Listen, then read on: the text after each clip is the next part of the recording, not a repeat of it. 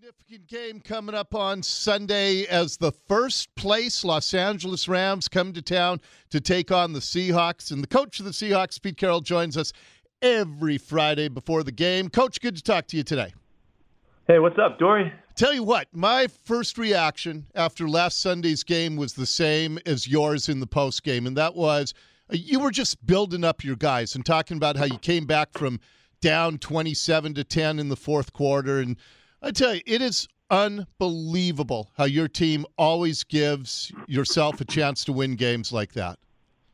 Yeah, I was. I really. I was uh, above all things. I was so proud of just the the resolve and the belief and the and and the fact that we were pulling it off. We were going to do it again. You know, and and uh, there was not a guy that was thinking anything other than that. Um, the leadership was was solid and and we, we were going to get it done, you know. And then we just we ran up against a, a situation. We just make that first down, and and and so it didn't happen. But um, it, is it is that that chemistry and that connection and that that grit about us that is going to give us the chance to do something really special here at the end. And and I, I just wanted to.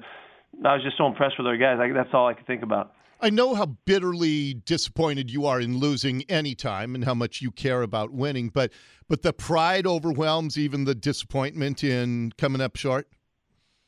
Yeah, because that, that's already over, you know. Yeah. It's, it's what's coming up next, and, and, and that's that was um, just so obvious to me that that was what the focus it was and should be, and and and I didn't want anybody to go anywhere other than that, you know, because we got a big game coming up this week, as you know, and, and as we're talking about, and and uh, I, I wanted us to be as strong as we could possibly be going in, because we we really are, we really do stand for something, and I'm really proud of it. And where you did express disappointment was just what happened at the end of the game, and I know you've taken steps to to, to deal with that. I was curious because you know I always think about this stuff from a parent perspective. I tell my girls all the time you know, one moment can ruin a reputation. If you have the wrong picture posted on Snapchat or Instagram or anything, you always tell me i know this is not who we are when when you have an aberration like that but do you care how people perceive you if the perception is different from what you think the reality of your team is? Well um, maybe differently than you might think. Um, yeah of course I, I care that we, we're not we're not being authentic to who we really are and, and we're and we're we, we get lost in the moment and it takes us somewhere else. And so in, in that you know i'm trying to find this this consistency with with our identity and how we can uh, perform on a regular basis, and we can count on on all all that. Um, it's really important to, to you know, retrace your steps and get back on track, and so that's what was most important.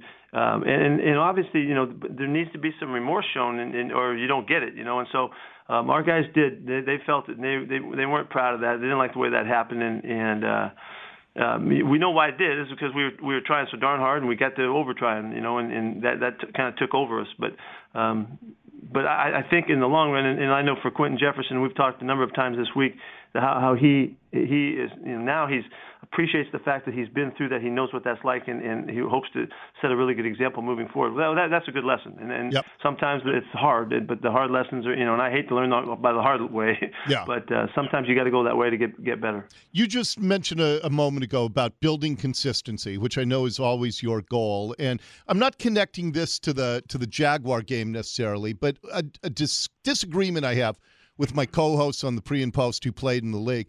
Do you believe in letdown games at all? I know you're trying to avoid that and just hit a level of consistent, exceptional play. But are there ebbs and flows? And after huge emotional wins, do you find it tougher to sustain that for, for a week beyond? Not necessarily. No, we, we got to go back years. You know, we, we won for three years in a row one time. You know, and and so um, I, I don't think that has to I, I don't think we have to be normal. You know, I think we can be different than that, and we can be uncommonly, uh, you know, uh, unique in, in, in that. And, but it takes great discipline and it, it takes just great consistency. And sometimes you can do, sometimes you don't. So, are there games when you don't play at your best? Yeah, sure, for, for sure that's that's the case. And, and you know, we're always working to avoid that.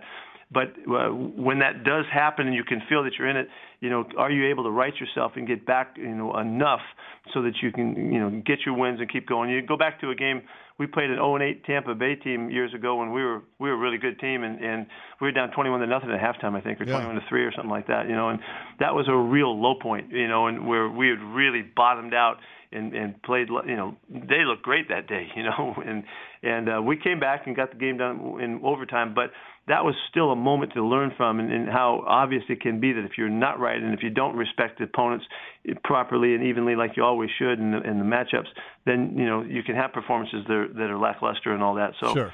um, it can happen, sure. As we look ahead to the uh, the game coming up on Sunday, I know injuries have been a huge part of your story all season long. So can we uh, can we can we run down a little bit? Uh, let's start with your linebackers, Bobby Wagner. How's he looking? Well, we're, we're like like we like we're staying consistent with the injury thing. it's still an issue, you know. Um, we don't know until we won't know on Bobby until really uh, game time, and so we'll take him all the way up to it. He's been he's been nursing a, a hamstring for a month now, and so um, we, we, we're not quite sure yet. We'll have to wait all the way up, and uh, there's a couple guys like that. And yeah, KJ, I, I assume is on the day of game list as well. We'll we'll know more. Uh, we'll know more by the uh, Saturday. Okay. All right. Got it. And uh, how about Mike Davis with the rib injury last Sunday? Uh, he practiced this week. Uh, we've been really, you know, really um, forward thinking about it. He's thinking he's playing and all that. We're thinking he's playing, but you know, he got banged pretty good. We had to take care of him all week long, but uh, he did practice well. What's going on with running backs on your team this season and injuries? That's crazy. It's hard, yeah, it's hard to imagine. Really, it's been the last two years. It's been it's been hard to imagine that our guys have had such a difficult time staying healthy, and um, and it's been a variety of guys and a variety of injuries, and it doesn't have anything to do with the way we're training them. It's just all kinds of things, you know, and just a, an array of, of problems. But it has certainly hit that position, and guys have really had to come through and step up. And Mike played beautifully uh, last week, and we're hoping he can get back and, and contribute again. When you make those day of game decisions, like like with Bobby Wagner, who's playing at the highest level of any defensive player in the league.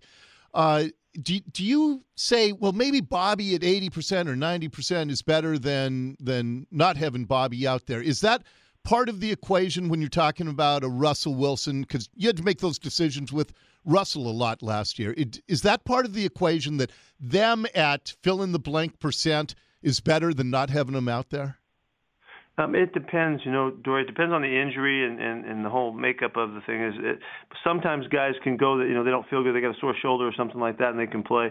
Depends if you can't run, you can't run, you know, because there's something wrong with your wheels. But uh, it just depends. But uh, yes, there, there is. I think there is a time when you know there's a lot of guys in play throughout the season in this game of football that they're not 100%, and rarely are they. So um, you know there you are there are playing with you know percentages of a of healthiness. You know uh, very, at varying times. And so there's a lot of guys that can do it, and there's some guys that can't. You know, so it just depends on the individual. Okay, let's talk a little bit about Sunday's game against the Rams. Uh, it's they have done just a fantastic job of turning around that franchise, and uh, just just talk about where they are right now, sitting one game ahead of you in the standings.